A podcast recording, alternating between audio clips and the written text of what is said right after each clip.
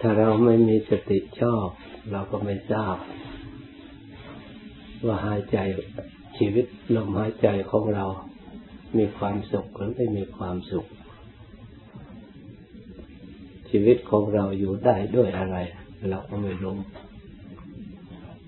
อาศัยอะไรเราก็ไม่รู้ ความไม่รู้นี่แหละทำให้เราสับสน ถึงแม้ว่า ตาเห็นก็ตาม หูได้ยินก็ตาม ทุกอย่างเราสัมผัสเราก็รู้ทุกอย่างเหมือนกับคนทั่วไป เหมือนกับพระอริยะทั้งหลาย แต่สิ่งที่ต่างกัน ก็คือการรักษาจิต การอบรมจิต การสำรวมระวังจิต จิตนี่เป็นสิ่งที่สำคัญมาก ถ้าเราพยายามรักษาและพยายามสังเกต เราจะได้รู้ว่า จิตของเราที่เราไม่รักษาที่เราไม่ค่อยจะรู้ตัว เป็นจิตที่เลื่อนลอย เป็นจิตที่ไม่มีประโยชน์ ไม่มีผลงานวันเวลาล่วงไปแล้วก็ไม่สามารถจะระลึก ได้ว่าเรามีอะไรบ้าง แต่ถ้าหากว่าเราทำความดีมีสติตามรู้อยู่ ถึงแม้ว่า เราทำดีบ้างไม่ดีบ้าง แต่ส่วนในปัจจุบันนั้น ที่เรากำลังระลึกอยู่นั้น เราจะต้อง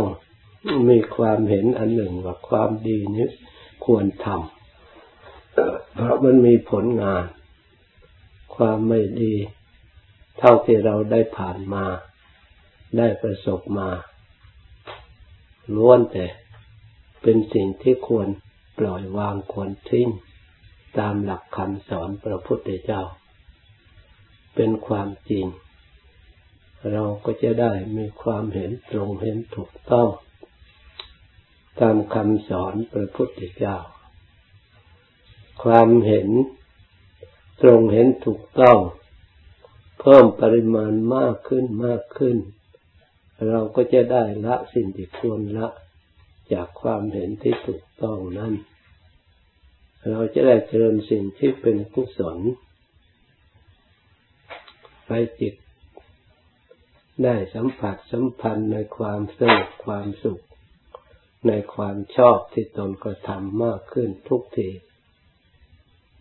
เราก็จะได้ หลักจิตหลักใจ เพราะเราเป็นคนกระทำเราเป็นผู้รักษาเราเป็นผู้ปฏิบัติ ผลที่เกิดขึ้นจากการกระทำการปฏิบัติ เราก็เป็นผู้ทราบความจริงข้อนี้ เราจะได้เห็นทำคำสอนพระพุทธเจ้าที่พระองค์ทรงแสดงไว้ พื่อประโยชน์เพื่อกูลเพื่อความสุขแก่เราและสัตว์โลกทั้งหลาย ผู้ที่ยินดีในการประพฤติปฏิบัติตามผู้ที่พอพอใจในการปฏิบัติตาม ยิ่งเราทำตามพระพุทธเจ้าเท่าไหร่ยิ่งหลักฐานของทางจิตใจของเราก็ยิ่งมั่นคง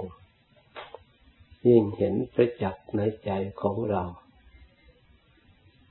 เราจะเชื่อได้โดยความรู้สึกของเราเอง ที่เราปฏิบัติถูกต้อง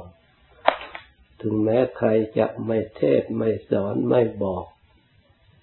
เราก็ความรู้เป็นหลักเป็นฐานพยานในจิตใจแล้ว เราจะต้องสร้างความดีขึ้นมาด้วยตนเอง จะไม่ลดละ